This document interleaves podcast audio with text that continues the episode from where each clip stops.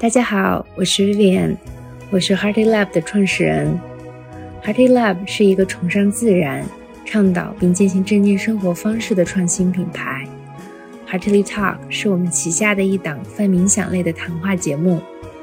每一期节目呢，我们都会邀请一些热爱并践行着正念生活方式的伙伴，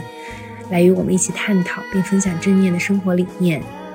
我们希望能够和你一起觉察自我。感知世界，热爱生活。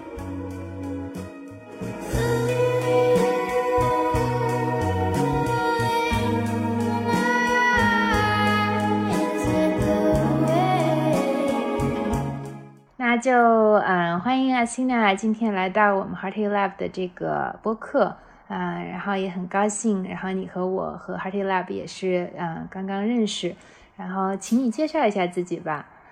好，大家好，我是阿菲娜。嗯，我自己有一档播客叫《自我进化论》，然后我自己平时也是非常喜欢邀请不同的朋友来录播客，所以接收到这个 Hardy Lab 的邀请，就欣然应允了。因为觉得录播客是一个非常有意思、非常流动的一个过程，也很期待今天跟 Vivian，嗯，能够在这个正念这个话题上能够有一些彼此的深度的分享吧。嗯，谢谢你。呃，我们因为其实在网上看到了一些阿西娜分享的故事，啊，还有阿西娜跟这个用户分享自己的一些个人的成长经历和一些有意思的阶段，然后我们其实是被有些故事吸引的。然后，嗯，那我这边其实首先，刚才因为阿西娜也说，就是对正念的这个话题，然后有一些我觉得你的分享，嗯，你第一次是什么时候就是接触到正念？呃，应该是二零一九年，然后当时也也很神奇，认识了一个朋友，他之前一直在硅谷那边工作创业吧，然后他在我认识他的时候，他已经冥想很多年了。嗯，所以当时很机缘巧合的，就说在我们的朋友圈组织一次正念的这个冥想的分享的活动吧。结果地点刚好就选在了当时我家，因为我家有个很大的客厅，所以嗯，从那次冥想开始，我们可能有半年的时间，就是每两周都会组织朋友到我们家里来有一次冥想的这种集体冥想，然后包括分享。所以大概是从那个时候开始接触到冥想和正念，嗯。嗯，哎，但是当时你们是什么样的一些，比如说冥想形式，嗯，或者说你就是你的这个朋友，你们一起大家在做这个冥想的 group session 的时候，会是以一个什么样的这种心态或者是那种感受去带领大家做？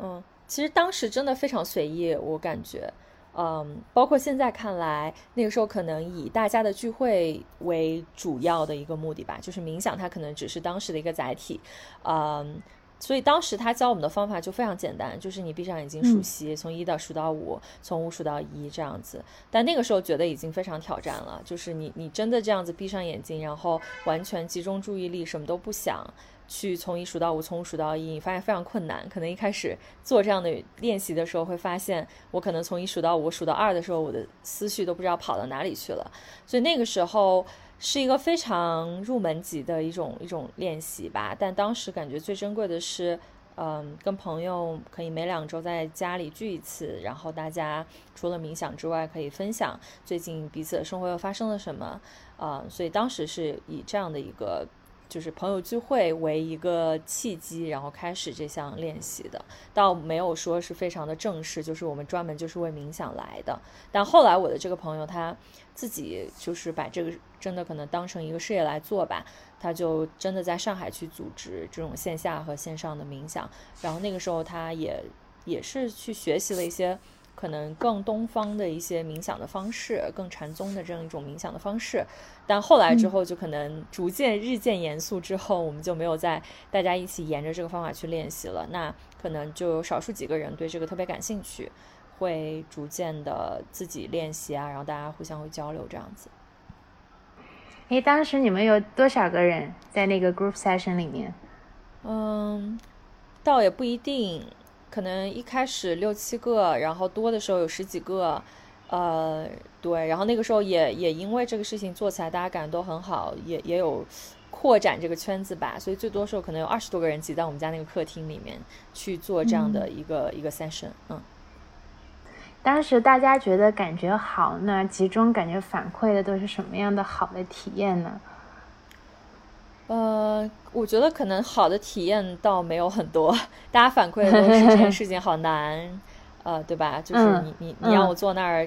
就是十几二十分钟、半个小时不动。包括可能我自己中间有过一次是，他们刚刚可能去参加了一个禅修营回来，然后突然换了一种更为严苛的一种冥想方式。我记得我当时第一次去用那个方式去打坐的时候，当时我们可能就坐十五分钟吧。但我感觉从第一秒到最后一秒，我的身体无比难受，就是感觉每一秒都是在身体强烈的那种痛苦的信号中，让我想要逃脱当时那个场景，啊，然后当时我的那个好朋友就坐在我对面，所以他就一直提醒我说：“阿菲娜，你要坚持，阿菲娜你不能动。”所以你要真的说大家在这个体验中。过程中有什么美好的？我觉得倒不会有，可能更多是说，啊，你逐渐坚持这个练习一段时间，大家会发现说，哎，我好像没有以前那么焦虑了，我好像没有以前就是工作的时候容易啊，就是涣散我的注意力，然后总是做一些别的事情，可能是这种延时的反馈会比较多，但是当下的那个反馈，可能更多就是觉得，哦，我冥想了五分钟、十分钟之后，我会觉得更平静。呃，而且这都已经很不错了，没有没有当下逃跑，我觉得就已经是一个很很不错的冥想的一个体验了。嗯嗯，那估计也还是有很多人可能中间坚持不下去的，就是没有给他一个当下短暂的立即的反馈，可能就没有坚持下来的，应该也有。啊，对，是的，我觉得可能在那个阶段能坚持下来，大多数人都是因为他自己本身生活有很多问题和痛苦，比如说当时的我。就是呃，有很多情绪上的困扰啊，包括失眠的困扰，然后，所以在那个痛苦的驱动之下，你想要从那个痛苦的状态中走出来的那个动力是很强的。但可能到我现在，我也会经常跟朋友探讨冥想的这件事情，就会发现，呃，那个出于自己想要逃离那个不好的状态的动力是很强，但是一旦你由负转正，进入到一个哎我过得还不错的状态的时候。呃，会发现真正能坚持去做这项练习的人会很少，因为它的正向的反馈，啊，就是让你的精神状态更饱满啊，然后让你在生活中能够更加有觉知，这些所谓的好处，其实是很，嗯，需要很长时间的积累，嗯，去做的。所以逐渐可能到我现在，我会觉得冥想它不是一件很功利的练习。如果你想要很快速的从这个练习中获得对自己身心的各种好处，如果抱有这样的态度，其实很多人是没有办法真正坚持下来的。但好的，这个能够把冥想真正坚持下来的是说，我可能把它融入到我日常的生活。我想打坐的时候，我可能去就去做个五分钟，我也不对自己有很高的期望，说我一定要在这次冥想中有什么样特别的体验，让自己进进入什么样的状态。可能就更加细水长流的这样一种方式是，嗯，让我现在感觉到我我更能去把这个练习这样坚持下来的一个一个点吧。对，嗯，我觉得说的特别好。嗯，我也觉得就是我自己其实接触冥想的这个阶段，嗯，其实还也挺这种，我觉得曲折，而且有很多个螺旋的阶段，感觉诶有一些带给你的这种益处。啊，甚至说身体和这种嗯精神上的一些好的这种正向反馈，但有一些阶段那个反馈又很少，嗯，但你刚刚提到了两个，其实那个动机我觉得都还是很客观的，一种是在我觉得人可能会处于一些嗯低谷，特别是困境中，你要寻求其实突破自己当时那种困境啊，因为你其实是一个比较嗯自己在寻找解决方案的时候，大家可能会。认为冥想，哎，可能会有用，可能会带给我，比如说更多的呃嗯平静，或者说更多的压力的释放。那这个可能是一类人会去寻找，还有一类就是我也经过有些阶段，我自己本身就像你说的已经很好了，那可能本身没有太多的一些浮在表面的问题，但是可能你对冥想的那个体验得有一些其实。持续和渐进的这种更多的这种信任和这种更好的这种理解，它不是带给你可能本身是在压力层面缓解焦虑，它可能是对你，我觉得对生活的一些啊生活方式、行为方式或者说对你对世界和宇宙更大的一种宏观的理解方式产生的这种可能改变，你才会有更深持续的这种 commitment。但我觉得可能走到第二个阶段，就第一个阶段我觉得也需要一些契机，第二个阶段也需要一些契机。也，否则的话就真的是甲之蜜糖，乙之砒霜，就是我们自己觉得非常非常好的东西，如果硬塞给别人的话，可能对他来说，呃，未必是对他此时此刻生命最好的的一个一个帮助吧。对，所以就是认清这点之后，我可能也也也会就是更加佛系，就是尊重说每一个生命都会有自己的这个成长的轨迹。嗯，比如说有一些人他会会很羡慕说啊，你二十四岁你就经历这些，你你就觉醒，我们可能到四五十岁我们才经历这些，但其实这中间并没有本质的哪个更好，哪个更差的这样一个必然的一个比较在，其实都是好的。只不过有的人这个姻缘来的早一点，有的人可能来的晚一点。对，呃，在你最早去寻求或者说在寻找一些解决答案的时候，嗯，那个，嗯，那个契机是什么呢？也许我觉得，如果从我的角度啊，我我我其实我没有去探索过别的解决路径。比如说啊，如果是我们说你有一个嗯一个低谷，然后。嗯，有些人可能是通过一些我觉得叫可能更释放性的、更娱乐性的，就是把你的注意力转移好。然后，但是其实我当时的缘分也很奇妙，因为我一直练习瑜伽。我早期其实对冥想我是没有概念的，也很小白啊。但是后来我觉得，其实瑜伽本身跟冥想就殊途同归，只是在不同的我觉得洗练方法上和它技巧上不太一样，但本身是一致的。但是瑜伽其实带给我的那种，因为有身体的接触。啊，每天我在其实当时非常高速的那个互联网状态下去工作，啊，那种环境、那种竞争感、压力感，我其实早晨可能有一个十到二十分钟的这种，就是特别 be grounded，你跟你自己的身体和呼吸慢慢能够哎从外界拉回来，你就觉得自己有一种就是这种身心合一的整体感。然后，所以那个感觉其实给带给了我很强的一种，我觉得就是体感上的这种叫什么幸幸福力。我觉得它是给我这种稳定感，因为我觉得公司啊，包括周围的这种就是说同龄人，然后也有会很多给你带来的一些外界的标准，经常有的时候在你无形中，哎，会去形成一些这种标准的比较的时候，然后那个当时我觉得那种所谓的身心合一的整体感。让我觉得是很满足的、很稳定的。那那种所谓的可能比较或者是什么异化，我就觉得可能哎跟我就不相关了。所以那个是我觉得我的一些契机，包括对冥想后来更多的理解了，觉得冥想可能它本身就有很多种法门，你甚至都不需要通过身体，包括通过小小的一些呼吸，包括可能还有一些技法，不同流派里面的一些可能练习的方式，都能带给你这种可能更如是的去觉察和观察。且你能够有这种稳定感，更多的稳定感，嗯，当然我其实我没有找到，我也没找别的方法，可能这个方法就很自然的出现了，嗯，但是我也在想，就是我们当时说你那个有痛苦或者说困难，可能对大部分来说只是早晚的问题，每个人我相信一生中都会有这种时刻，但是有点像我们说的那个缘分和契机，好像是有的人也没有找到这个方法，甚至有些人找了可能也觉得不合适。那对于你来说，你当时那个契机是什么？我觉得这个契机，它就是宇宙给我的一个礼物，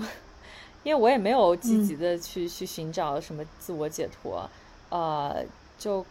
我在公众号也也分享过我那一年的经历吧，就是一九年当时经历了人生还挺大的一个变动。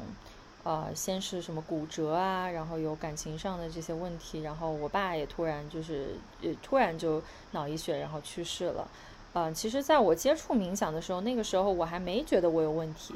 因为那个时候我属于一种感情关闭的情感关闭的状态，就是，呃，四月到，因为四月份我爸走的嘛，然后四月份到六月份那两个月，我是一个非常伪装自己。I'm OK，我很好，我没什么问题，我我我我其实我可以继续过我的生活，嗯，但其实内在积压了很多的情绪，积压了很多的这种这种 struggle，嗯，但是在我接触冥想的时候，我还没没把这个事情跟那个联系在一起，甚至当时我身边的朋友都不知道我身上发生这些事情，他们可能知道我骨折了，啊，因为我当时就是从从曼联西请请假了几个月，然后在家休息，就完全尾椎骨折，没有办法坐下来，没有办法上班，也没没办法去出差上项目，他们觉得可能这是我的我的问题，但我在外表外显的情绪，包括我自己的意识层面，我觉得我很好。所以，当有冥想这样一个事情进入的时候，我觉得，呃，他他可能就是这样的一个事情。然后我跟我的朋友一起练习，但真正后面意识到这个东西对我的帮助是，呃，可能到后面有又有一些事情发生，它让我内在积压的情绪全面的爆发，然后那个爆发是我自己都无法想象，以及我自己没有办法 handle 的。所以在那个时候，我开始意识到，呃，something's wrong，因为那个时候我已经失眠了好几个月，然后情绪总是，比如说一到晚上我就会疯狂哭，我也不知道为啥我就哭，嗯，然后呃白天就是那个时候我已经回到项目上了，那个项目虽然强度不大，但我感觉好像我的脑子没法转的像以前那么快了，呃，好像我我我好像总是就是我没法回到以前的那种。非常高强度的战斗的状态，我所熟悉的那种，呃，咨询顾问的那种工作生活的状态，但是我的工作又要求我要达到那样的一个状态，我才能把我的工作做好。所以当时第一个阶段就是我可能在工作的间隙，我有时间我就会去找一个小房间去冥想个十十来分钟，让我的注意力更加集中，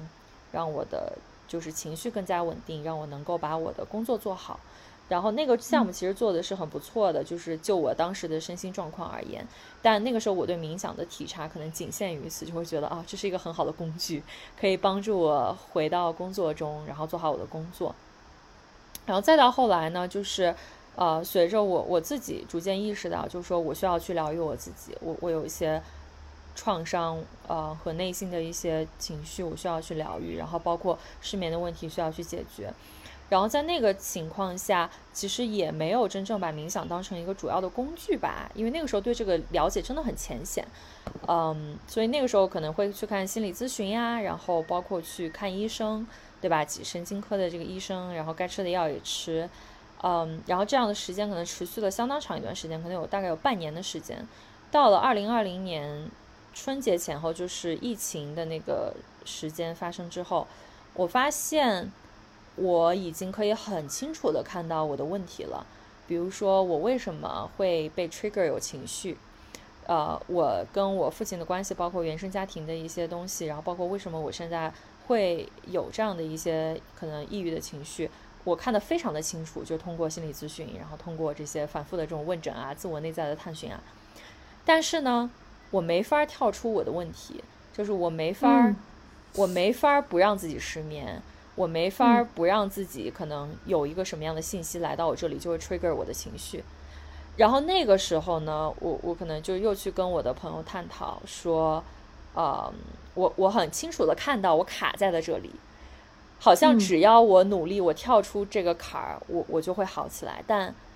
好像我现在的所有的这些手段都没没办法。然后他那个时候给我建议是说，他建议我去打长坐。就是呃，可能我之前的冥想都是二二十分钟，最多半个小时。他给我的建议是说，呃，你要不要试着每天就是每一坐至少一个小时，然后你打长坐连着打。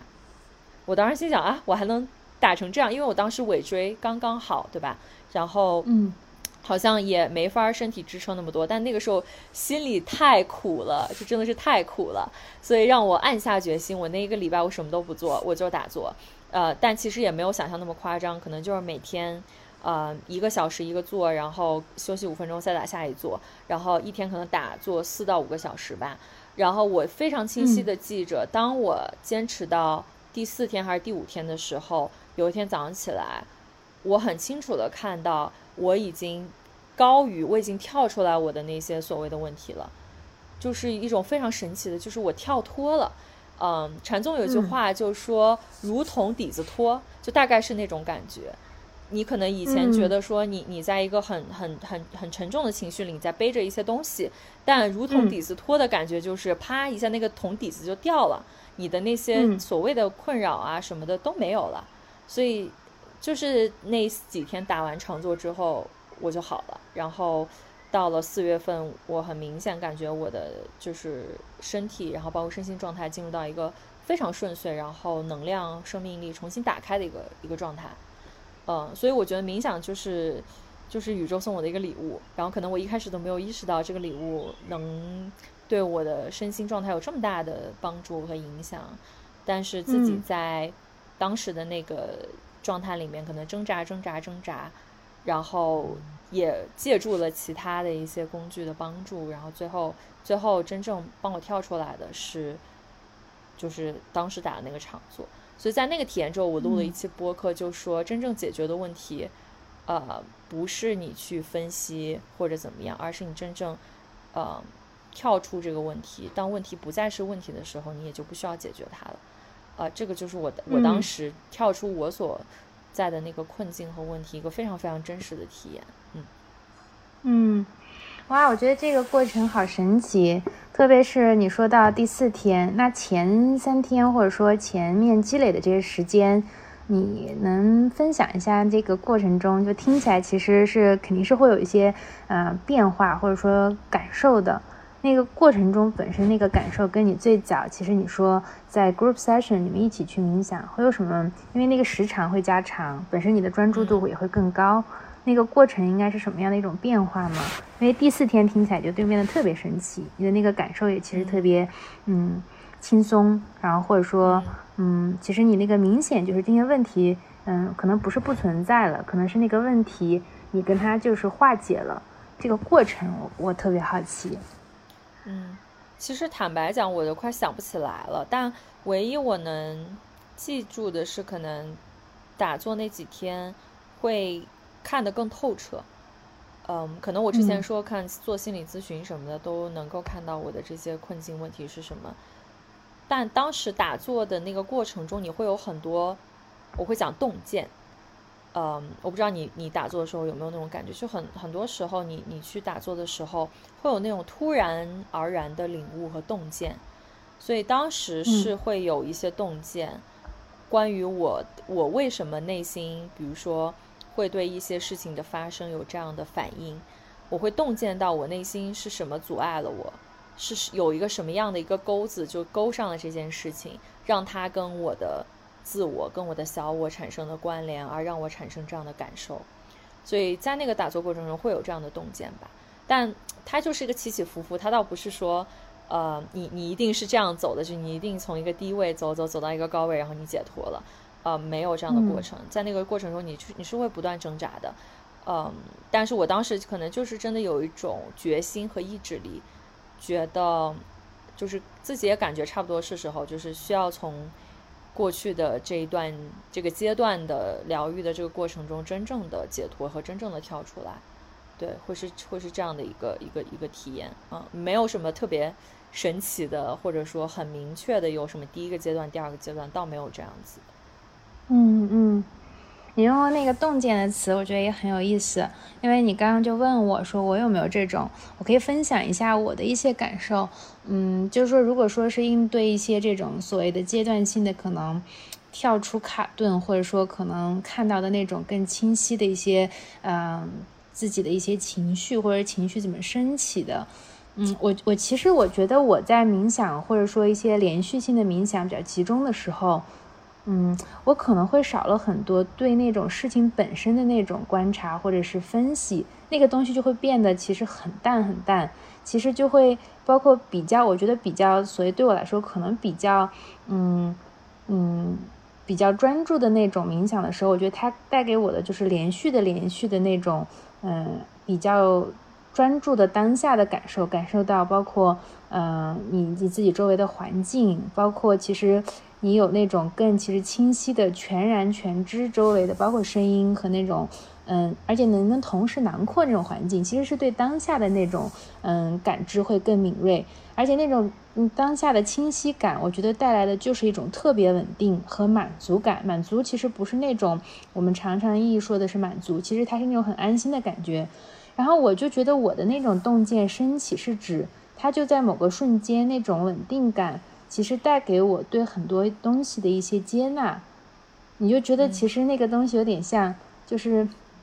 嗯，用用可能很通俗的话说，就是那个东西是可以，其实你就像你刚刚提到的，我不知道是不是比较类似啊，就是你会发现你之前可能那个东西你自己无法化解的点是来源于哪些，就是说你自己对他的看法，还是说别人对他的看法？我当时其实有好几次啊，举个例子，我跟以前我的一个，嗯，就是一些事件或者一些个体、个人的那种，就是说关系，我会在那种稳定和清晰感之下，我会觉得那个里面所谓的落差感，我的不满意或者说对方的不满意是因为什么？那他客观其实就能看到，比如说大家的这种可能出发点和大家本身的背景，所以说我我最后得到的那种其实化解是一种接纳感。就是我完全理解了他为什么会那么看，或者说我当时为什么会有这种，而且最后其实那个通俗那句话就说一切皆可，就是过去，然后哎，所以你觉得这个事情就打开了，而且确实我觉得那种洞见是来自于你是真正理解了那个事情本身，当时的那个有点像因缘和合是什么，对，你知道好像对吧？所以这个是我我我可能我能 relate 到你说的那个洞见，你就可能突然换了一个视角，你当时。你很以前很单面的、很这种局限的去看我为什么就不能 let go 这个事情，是因为你纠结在那个上面。你后来反过来去，也不是，其实是说叫你原谅对方，没有什么是原可原谅的。其实你就知道，哦，当时那个客观的事情，它其实对方是从那个西北方来，然后你是在东南方，然后包括当天那天天气环境是什么样，那客观那个事实就是那样，好像你们中间是有个 gap，谁都没有错。但是就是你没有看到那个当天的天气和环境，就是那种清晰感，对吧？对对对，其实这个清晰感就是所谓你回到你自己本体或者那个很中正的意识的时候的那种感觉。因为之前所有的不接纳、所有的情绪都是来自于你有一种身份认同或者自我认同，就是你你会有一个很明确的来自自我对这个事情的期待和投射。那当这个事情可能没有按照自己的发展去发展，或者说别人做了一个什么没有是你是我们不喜欢的，我们不想要的，自我就有一个钩子就勾上了。那勾上了你就缠绕在这个事情里了。但呃，就我体验到的，包括我刚听你描述的那个，就是我们从自我的身份认同中跳出来了，就是完全回到一个意识的中心。你是你只是一个观察者，你看到了说啊，原来原来那个叫做严小静的这个人这个角色。他在他的这个角色扮演里面，他是这样想的。那跟他一起演这出戏的另外一个人，他是那样想的。然后他们产生的这样角色之间的纠纠缠啊、拉扯啊，嗯。但当你能够跳出来那那一刹那，其实你已经不再认同自己的身份了，就不再认同自己在演的这出戏了。所以就是在一个很中正、很清明的一个一个状态。我觉得冥想可能带给我们的。嗯，归根到底也就是这样，就是不断让你去体察，说其实我我不是我的身份认同，严小静只是我的我在这个世界上的一个身份，然后我是在我成长过程中实就是逐渐形成了所谓的这些自我认同和人格，但他们不是我。嗯，说的真好。所以你刚刚还提到一个有意思的点，就是说，嗯，之前过程中你接触到了一些心理咨询、心理疗法，然后包括可能还介入一些这种，嗯，可能就是这种，呃，自我量表吧，或者说自我分析、自我、自我、自我其实拆解，嗯，就是我自己其实对就是，嗯，心理学和我觉得就是最后你包括你提到冥想，其实是作为那个，嗯，方法。它最后其实实体实际帮你改变的这样一个方法，但是心理其实这个过程，心理咨询和心理这种就是嗯心理介入的一些过程，是让你更多的是看到这个问题，嗯，你自己觉得他们俩是什么样的关系？因为举个例子啊，很多其实我我自己就是最近也身边有很多朋友，大家嗯我看到的一些可能可能潜潜在的一些就是说呃现象是，大家有的时候觉得心理心理科学是。就是说，也是二战以后自然科学里面发展的，其实相对比较成熟的，特别是在欧美越来越成熟。那这两年我们考虑到说，这种心理健康的整个大行业的发展，大家其实潜在需要有更多的，就是说对自我的精神世界的关注，或者说自我的关怀和自我的疗愈。大家很多时候会去用心理疗法、心理咨询来帮助自己找到问题，但也有很多人确实说找到了问题，就是你知道那个问题在那儿。但好像其实他有一点无能为力，就是说，包括你跟咨询师聊，其实咨询师也是在外界，他去帮你梳理清楚。就好像这里面，我觉得核心的点是他在帮你建立这样一个 identity。你只有相对更清晰了，然后你知道问题在哪儿了，然后你再一步一步去解决。但往往心理咨询它又不完全是那个可能帮你能完全解决的。那当然，可能冥想是带来的一种方法，也许有别的方法。嗯，但是刚才我们提到那个冥想，其实最后，嗯，如果你能够有其实相对有一定的这种好的这种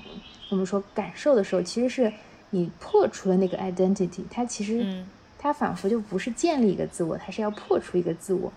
你怎么去看他们俩的这种关系？嗯，说到这儿，其实在我刚接触冥想的时候，读过一本对我非常有启发的书，叫做《禅与心理分析》。我不知道你有没有听过，他是铃铃木大拙和弗洛姆一起写的。那铃木大拙其实是日本的这个禅宗的一个很很著名的一个代表人物，他的徒弟铃木俊龙，对吧？然后弗洛姆呢，就是西方的这个心理学的，也是也是其中的一个呃代表人物。嗯，在这本书里，他指出的这个，我觉得他分析很很有洞见，就是他在分析就是西方的心理学的研究和东方的这个所谓的禅，嗯之间的关系。那我觉得一句话去概括，嗯，禅是一元的，但心理分析还是二元的。嗯，这个拆解下来就是说，心理分析它还是一个把主体和客体拆分出来的一个过程。比如说我们在做精神分析和做心理咨询的时候。呃，你还是会有一个主体和客体，比如说你去分析你童年时候所谓的这个经历的时候，你是把自己放在一个主体的位置去分析小时候的那个你，你你是有一个主体和客体的一个视角的。但禅本身它是要打破二元的，就是你直接是浑然一体的在当下去体验的。呃，那其实说到那个最究竟的那个根本。你你最终可能要真的去探究你生命的真相。如果大家读身心灵的书读的足够多的话，会看到说从二元到一元是一个必经之路。嗯，就是二元走到最根本，你会发现你还是没有办法在那个二元的视角里面得出对这个世界的结论，因为这个世界的本质，它虽然有这个神圣的二元律，但它本质是一元的，就其实没有那个所谓的分裂和分离。嗯，但是再回过头看，就是。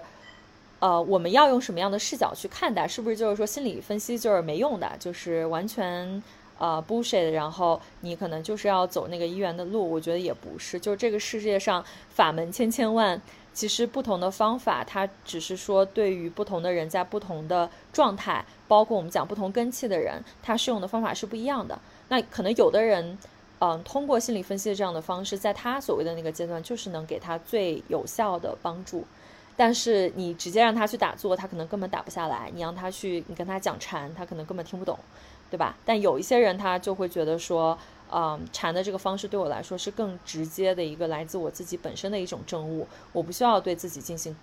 很多的分析，纠结于过去我的原生家庭怎么样，我怎么样的这样一个过程。嗯，所以站在我现在的视角去看这两者的关系，我觉得都很好。嗯，因为。可能我也经历过那个阶段，就可能是说，对于打坐这件事情或者冥想这件事情，也会有过执着的那个阶段。就我会认为说，呃，如果这个就是让人解脱最有效的办法，那我为什么就不天天去打坐呢？对吧？然后我可能打坐修。花的功夫越多，我可能解脱的越快。但这个你后来你跳出来，你会看到你这个又陷入一种执着，这跟之前的那种我执根本没什么区别。你你是陷入了一种我想要更快的解脱我自己，所以我要去啊拼命的打坐的这样一个执着和陷阱里面。那当我从这个跳出来之后，我会看到说，其实就还是回到那个，就是每个生命有它自己的一个流动和呈现。所有这些工具的诞生，它嗯。都，他都能够帮助最适用于他的那样一群人啊。当这一群人他可能在这个阶段，他更适用于心理咨询。过了一个过了这个阶段，他觉得哦，可能这个这个船只能帮我走到这儿了，我得换下一条船。那不管下一条船是冥想，还是什么跳舞，还是我们讲的其他的一些方式，其实都都都 OK，都很好啊。就是看每个人这个因缘聚合到了那个阶段。他能够接触到什么样的工具，那就是他当下需要的。所以我现在会这样看，嗯，嗯，嗯，说的很好，说的好客观啊。我是觉得是这样的，嗯，而且这里面我觉得可能，嗯，一方面是说，我觉得特别是心理学，它还是在一个更嗯，我觉得科学的语境下，然后我觉得用一些我觉得相对我们说它叫系统化，或者说叫可操作性的这种嗯执行层面，我觉得可以带来很多快捷有效。其实定位，包括它其实就像我们说是一个混沌的人，然后如果一个在很 chaos 的这种之间没有办法，其实把问题梳理清楚。那这个可能先有一个就是二元的角度，帮他把自己这个 identity 立起来。那这个其实就是先要有一个这种 identity，你可能到了合适的阶段，再有机缘去破除这个 identity，看到更多的其实，嗯，无我和这种可能啊无常的这种可能就是实相，可能才是一种可能是我觉得也是一个机缘。所以其实你刚才也提到这里面这个，嗯。就是说，破除了这个小静作为这样一个，嗯，可能就是特定的人设和刻板的这样一个，是因为早期我们其实可能会有相似的经历。你在职业中，然后包括你做一个 overachiever，你每个阶段都是这个我们认为社会定义中好孩子和优秀的这种可能同龄人。但其实你在自己有了这样一个破除的过程中，你现在其实对。嗯，你自己是谁？你要怎么去过你的生活？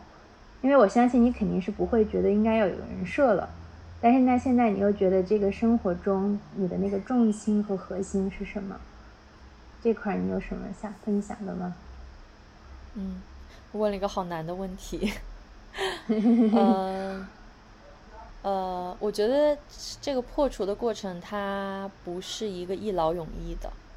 那就是我们有时候会想象说，一个人破除了自我的这个 identity，对吧？他体验到了无我，他就好像解脱了一样。那他未来就是，就像我我之前就当时经验的那个，后来在播客里分享的，就是我经验到，其实我的自我是不断流动，和宇宙一样无限的。所以，任何的标签、任何的定义，它都不是我。就当我说出我是谁的时候，我的这个。就是说法一定是错的。那那个是我当时真正的，确确实是我当下的一个体体验和证悟。嗯，但是后来我我意识到了，这也是最近我我自己成长，可能在个人成长和内在探索这个层面一个很大的嗯领悟吧。以前我认为成长是线性的，也就是说，嗯，它是线性不可逆的。什么叫线性不可逆？就是。呃，比如说我体验了无我了，我打破了我自我的 identity，我是一个线性不断往上走的过程，我不会再回到我过去的那个状态了。然后我可能就沿着这个线路，我到下一站，到一个修行可能更高境界的下一站，然后我再去体验，再去探索。但最近这这段时间，我看到了成长是一个绝对非线性的过程。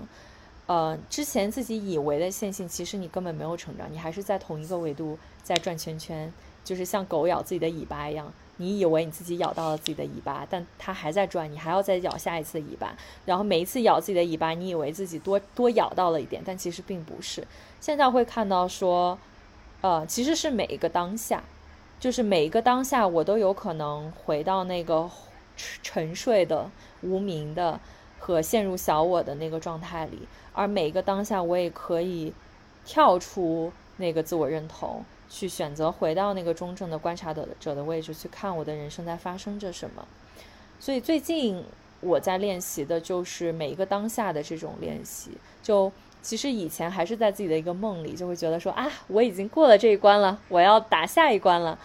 但现在就会更清楚的看到说，可能那些曾经困扰我的问题，呃，包括童年的原生家庭的一些议题，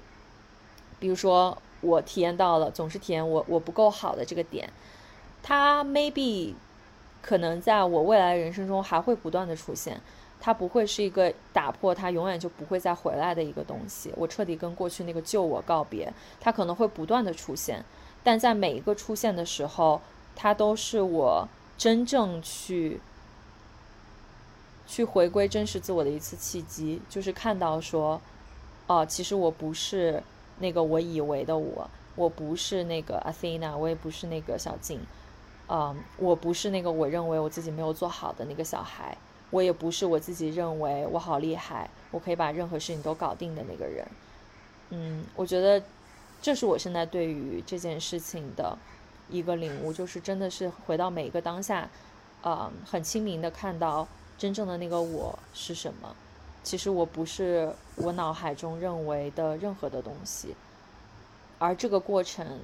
呃，就可能我需要不断的去体悟，不断的体悟，不断的去打破，不断的再去打破，会是这样的一种一种感觉，对。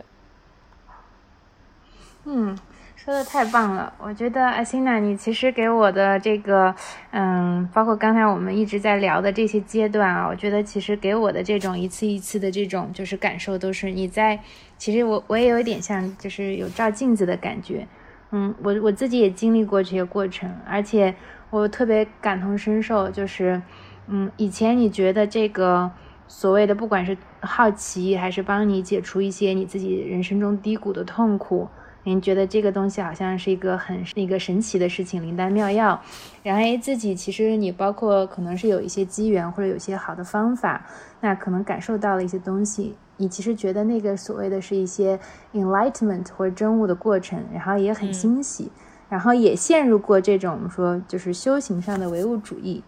感觉这个是一个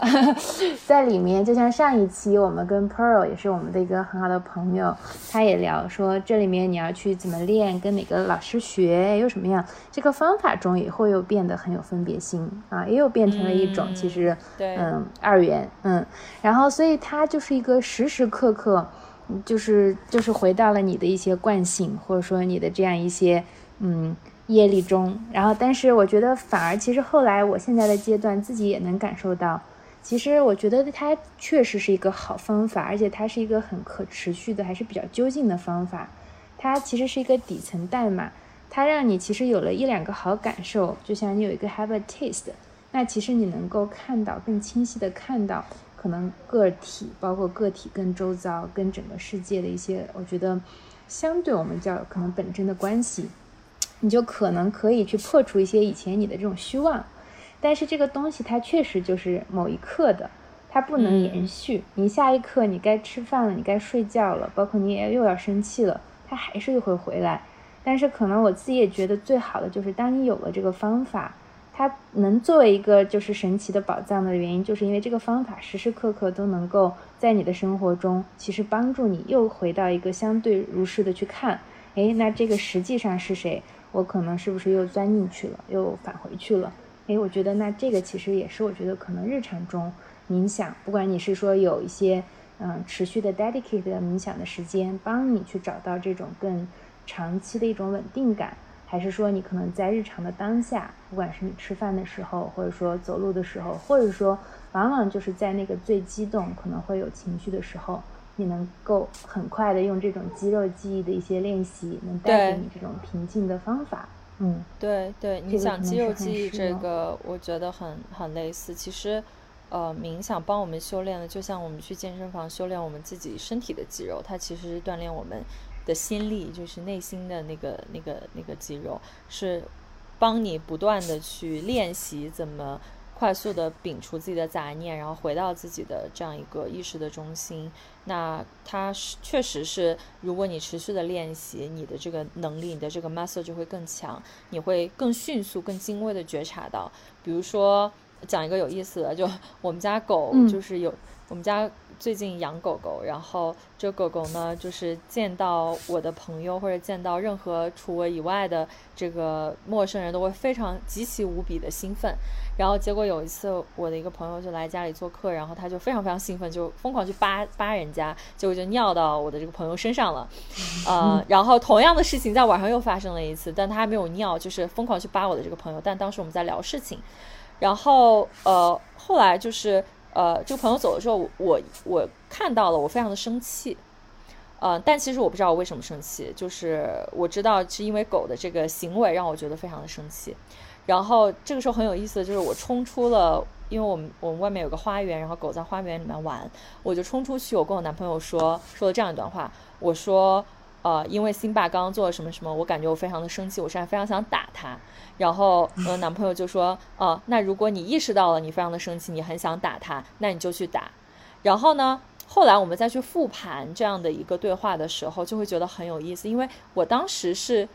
其实你去听我说的话，就虽然我在体验我愤怒的感受，但我很快知道说。啊，我很愤怒，我想要打他，这样能够让我不再那么愤怒，而不是直接就冲出去就打他，而是我很清楚的看到说，哦，我在这样的一个情绪状态里，我有这样的一个冲动，我想要去做什么样的事情，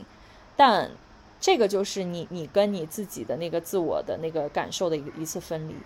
嗯，就是站在一个一个一个中心的一个位置，看到说，哦，眼小金现在不开心，是因为狗做了什么什么事情，让他现在非常想要打这个狗。你还要不要打这个狗呢？其实，在那个当下，我是可以选择的，我可以选择去打狗，我也可以选择不去打狗。但重要的是说，我要意识到我是有选择的这样一个能力的。嗯，所以现在我自己在生活中也会更多的练习这个吧。就比如说，前两天去打网球，那天早上状态不是很好，然后我也看到了，说自己内在有一些。纷繁复杂的情绪啊，然后这种脑子里飘的这种想法，让我没办法专注在当下打好那个网球。然后当时我就选择去网球场后面打了个坐，就可能很很短五分钟。然后那个坐打完之后，我就跟我就问我自己，就当时内心升起一个声音说，其实你可以选择，你可以选择继续待在你现在的情绪里，呃，这也是好的，你你可以这样做，或者呢，你可以选择现在立刻选择快乐。和活在当下，就集中你的注意力在当下，好好打完这场球。然后我当时就决定说，哦，我要好好打好这一场球，因为我已经来到这里了，所以立刻那个状态就调回来了，然后就后面打球就非常的专注。所以就是就是这样的一个肌肉训练的一个过程，对。嗯，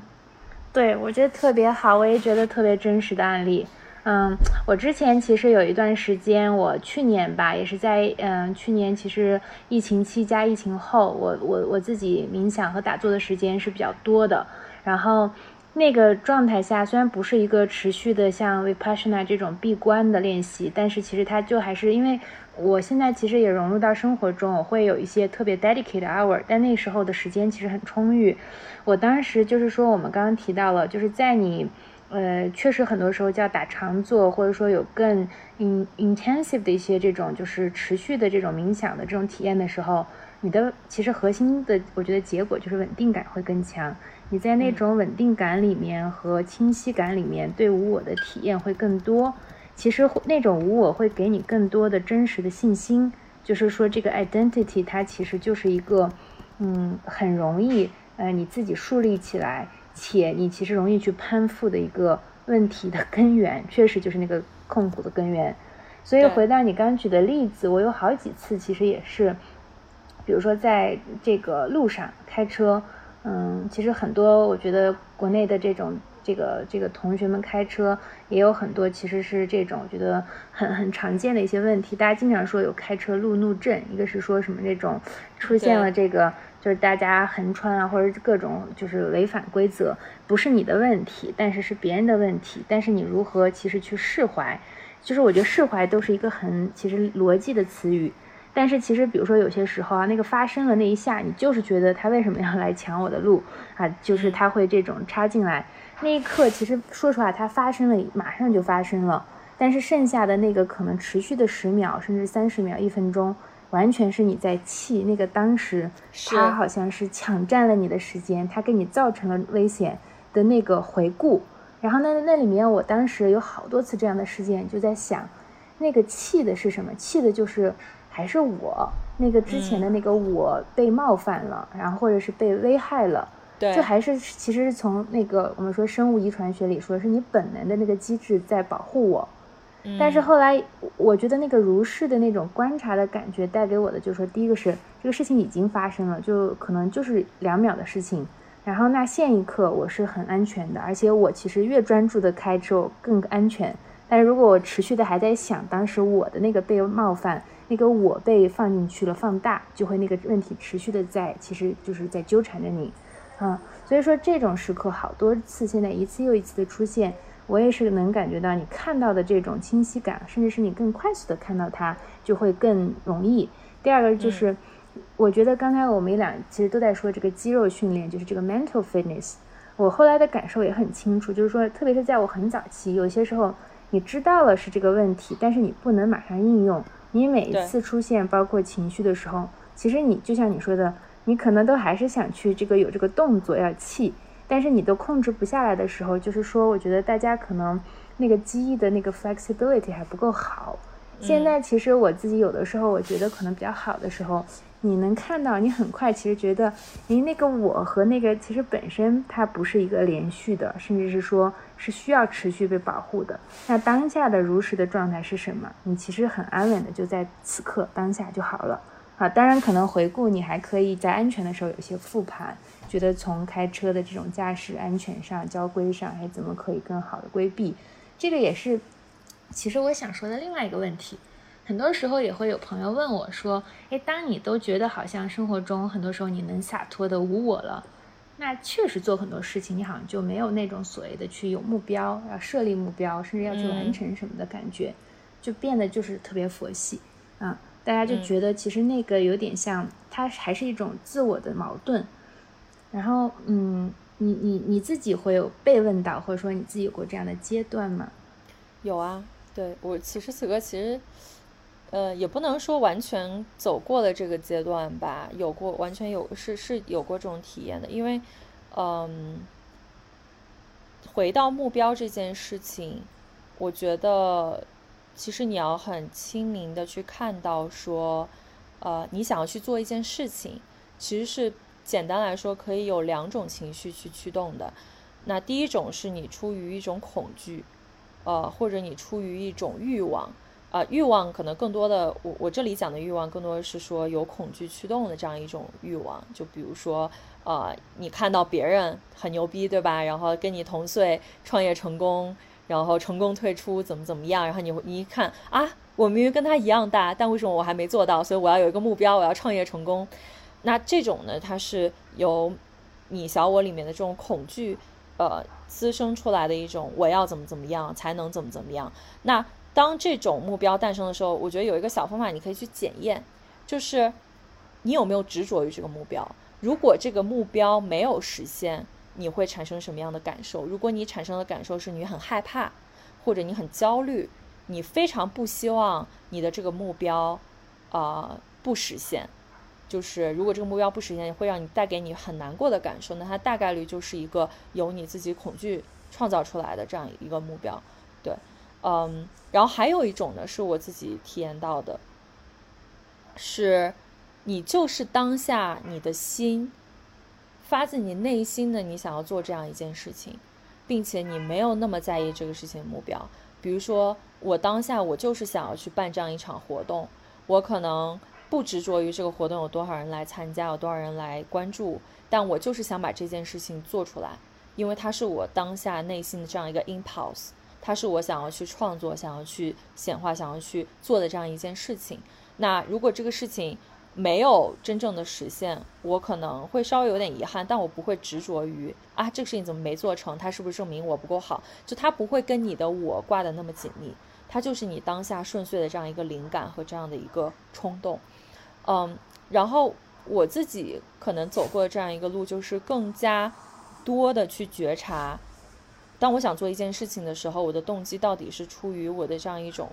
匮乏感、我的恐惧、我的这种欲望，想要去做这样一件事情，去证明。其实你看，你会看到它最终还是回到你的自我价值感，去证明我是好的，我是有价值的，我是厉害的，我是我是棒棒的。还是说，当我做这件事情的时候，其实那个小我存在的很少，就是我我我就是当下有这样一个灵感，好像我就是一个管道。我今天就是想把这幅画画出来，我就是想录这么一期播客，那我就去做了。呃，会精微的觉察这两个，然后当这个觉察越来越加深的时候，出于前者的这样一种行为，呃，会越来越少。就是可能刚刚你提到的，会有更多的朋友会体察到，可能当你那个小我。可能更多的时候被放下的时候，你可能没有那么大的欲望和出于这种焦虑恐惧去做很多很多的事情。那其实，在这样一个转化期的时候是挺难受的。嗯，我可能是在去年，去年我刚刚开始做女性联盟的时候，就经历了这样一个很很重大的一个转转化期。因为那个时候很明显的，呃，出于那个小我的头脑和那个恐惧，告诉我说啊，我要定目标，我要把这个组织。花多少的时间做成多大，但你最后都会发现说，它背后有一个恐惧是，呃，如果我不这么做，就说明我没做好，那别人就会不信任我，或者说别人不喜欢我。但逐渐把这个点慢慢放下去的时候，跟自己的心连接的时候，我那个时候体悟到一个很很重要的事情，就是，呃，开始学会跟随内心的这种流动去创造。当我内心真的有这样一个灵感和生发出来的一个想法的时候，我就去做。但当他没有的时候，我就我就去生活。我其实没有必要一定要把自己当成一个工具人，每天从早做事做到晚，因为那个是在填补我的坑，填补我内心的匮乏感，填补我说我要通过做这么多事情来证明我是有价值的。嗯，当这个时期慢慢度过之后，可能我现在的一个状态就是，嗯，更多的是出于灵感的驱动去做事情。当我有这样的一个流动，我就去做；没有流动，我就不做。但这中间可能时不时的还是会有一些焦虑，说，哎，我怎么最近没做事儿呢？我怎么最近没有那么多宏伟的这个想法目标？我没有在实现真正创造一些东西，还是会有这些想法时不时的冒出来，嗯，但是那个想法冒出来之后，就很快就放掉了，就放掉了。所以，就现在的，就真正的那个感受是，呃，其实不用担心，就是。当你把内在的这些出于恐惧、出于欲望、出于自我价值感匮乏感的东西拿掉的时候，每一个人都是一个干净的管道。然后这个管道你会无时无刻接受到来自我们所谓的宇宙的这种灵感和信息，你就会拥有这样的灵感去做事情。你不会没有灵感，你不可能什么都不做的。你你肯定还是会有一些来自于内心想做的事情。呃，可能没有之前出于你自己小我创造那个目标那么多、那么密集、那么让你觉得我有很多事情做，所以我有安全感的这样一个感受。但是它是更加在当下的，因为当你做这样一个事情的时候，你完完全全在一个创造的流动当中，没有出于说，哎，我这个事情我要达到一个什么样的结果，然后这个结果能够带我什么？呃，我觉得这个是我体验到的，就是这样的一种转变的过程。嗯，我觉得这个表达的特别清晰，嗯，而且其实，嗯，确实可能，我觉得是由，嗯，由内而外往外生发的这种就是东西在驱动，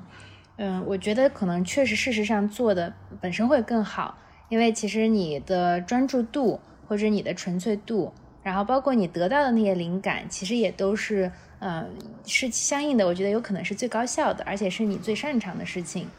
嗯。但反过来，其实有一个小问题啊，就是，嗯，这个也是我跟很多朋友沟通中，我觉得，嗯，我自己其实也没有完全想想明白，就是我发现，往往是当有了个人在经历了这样的体验后，嗯，然后你其实走向了一个更自给自足的道路，有可能很多人会觉得，呃。你可能是适合这条道路，或者说你作为不管是呃你的这种就是他他他他是一个自洽的个体，你去从事这样一个可能是靠我们说的叫自发的更有生命的流动，然后做出来的一个这种啊这个这个事业还是事情，它能够包括 support 你自己的这样一个生活，或者说很好的你能够其实自洽的在这个地方去持续的成长。但是很多人也会觉得说，哎，那我其实更多的是在一个团队里，在一个集体里。然后我自己其实想要去生发这种创造力和很灵动的，就是以自自发的、满足的，然后充充沛的、充盈的这种感受驱动的。但是他说我会不知不觉的，就是被外在的东西去驱动。那个驱动，嗯，说到底确实是恐惧，但是其实他还是说我没有那么多的自由感和选择感。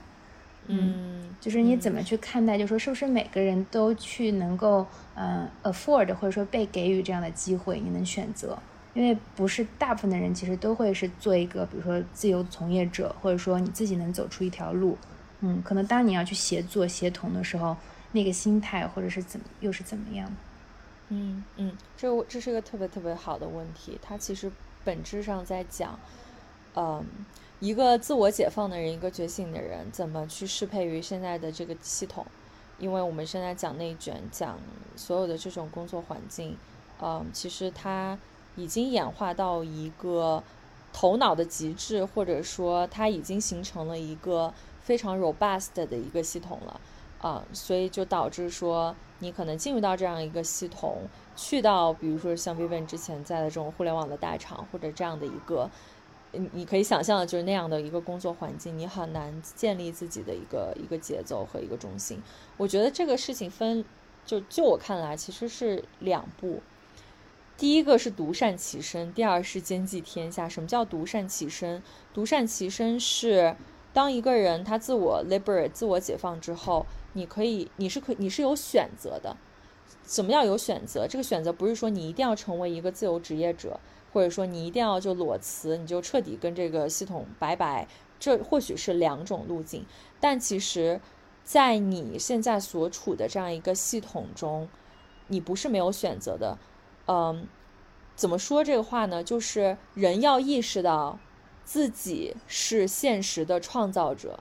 就是所有我们现在生活的这样所谓的系统，不管它怎么 robust，不管是你身边的这种小系统，还是周围的这个大系统，它都是由人的意志创造出来的。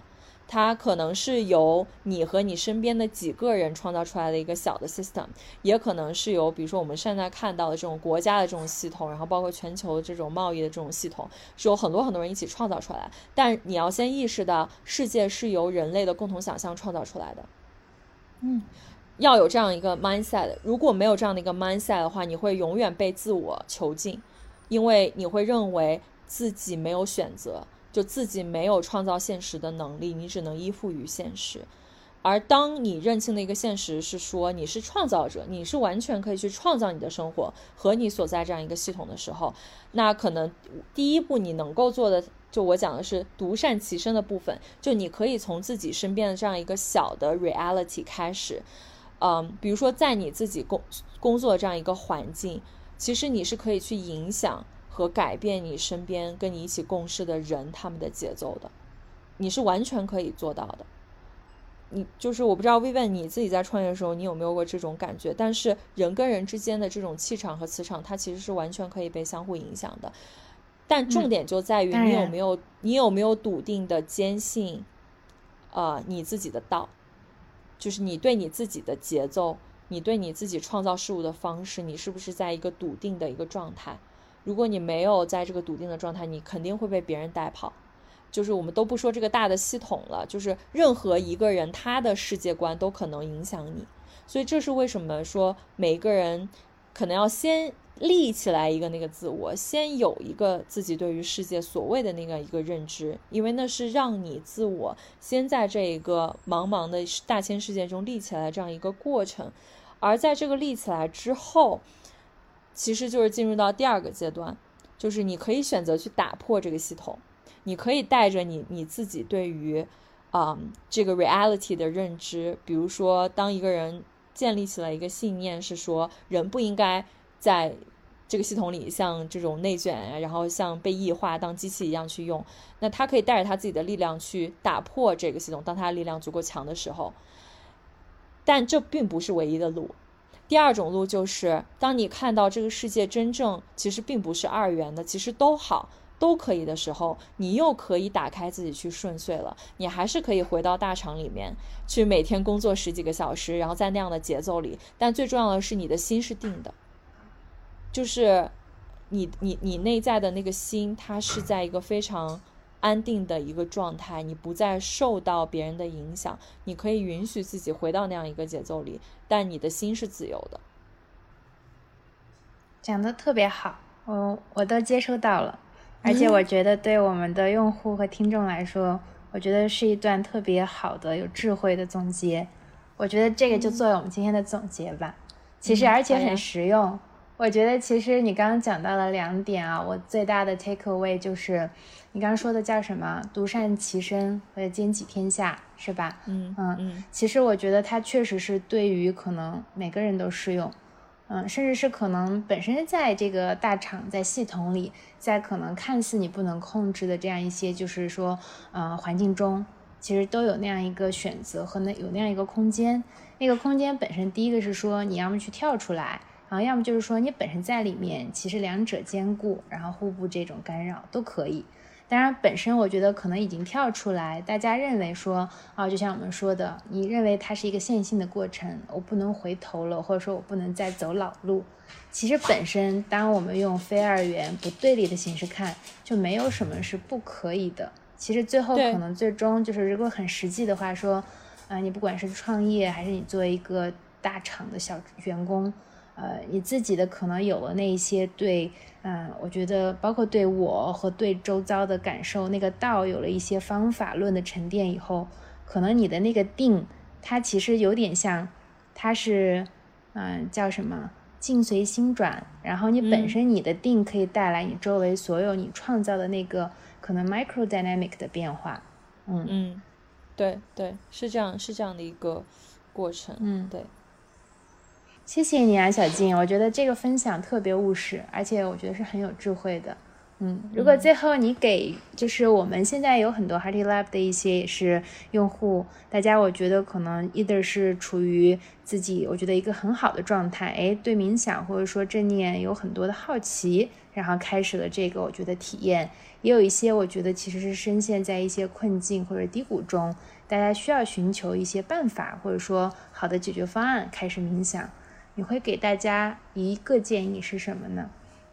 嗯嗯，关于你自己，其实嗯，自我的这种个体成长，嗯，包括是灵性的觉醒，还是说到现在啊，我感觉是回归了，就是说你也更真实的，还是又回归生活。嗯，它也并不是说修行和生活是脱离的，它本身其实，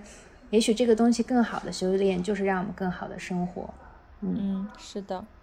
我觉得，如果真的给一个建议，我会希望大家能够信任生命本身。就是不管你现在在经历什么，不管你在什么样的一个境遇里，或许你很痛苦，或许你很挣扎，你想要拼命从现在这个状态里逃，就是逃逃离出来，或者说跳脱出来。嗯，但我很想给大家的一个建议就是，你去信任生命本身，去信任说此时此刻你所经历的，呃。就是你此时此刻当下最宝贵的，你能够接受到来自生命的礼物。嗯，或许它很痛苦，就听上去很背离。就为什么我在经历痛苦，它还是一份礼物呢？从我自己实际的经历来说，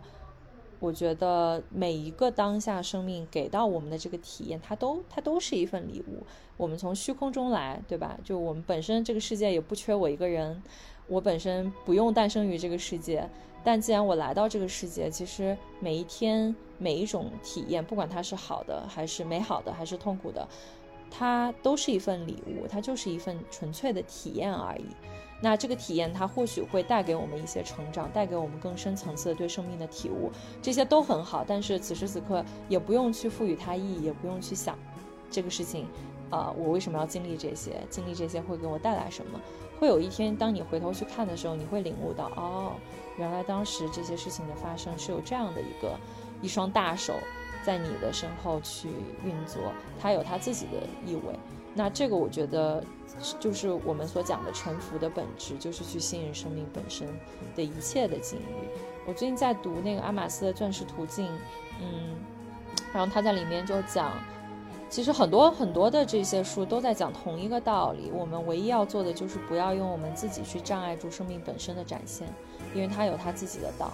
我们只是一个观察者，我们就是来这个世界上去体验一个五 D 或者六 D 的一个电影的那样一个人，只是我们太把身边一切发生的事情太当真了，沉溺于其中，觉得啊我好痛苦。但如果你能够稍微相信说你只是一个观察者，你很安全，你可以毫发无损的看完这样一场电影的时候，呃，其实就会在当下非常感恩所有一切的体验。我觉得这个就是我我能够给到大家的建议吧。嗯，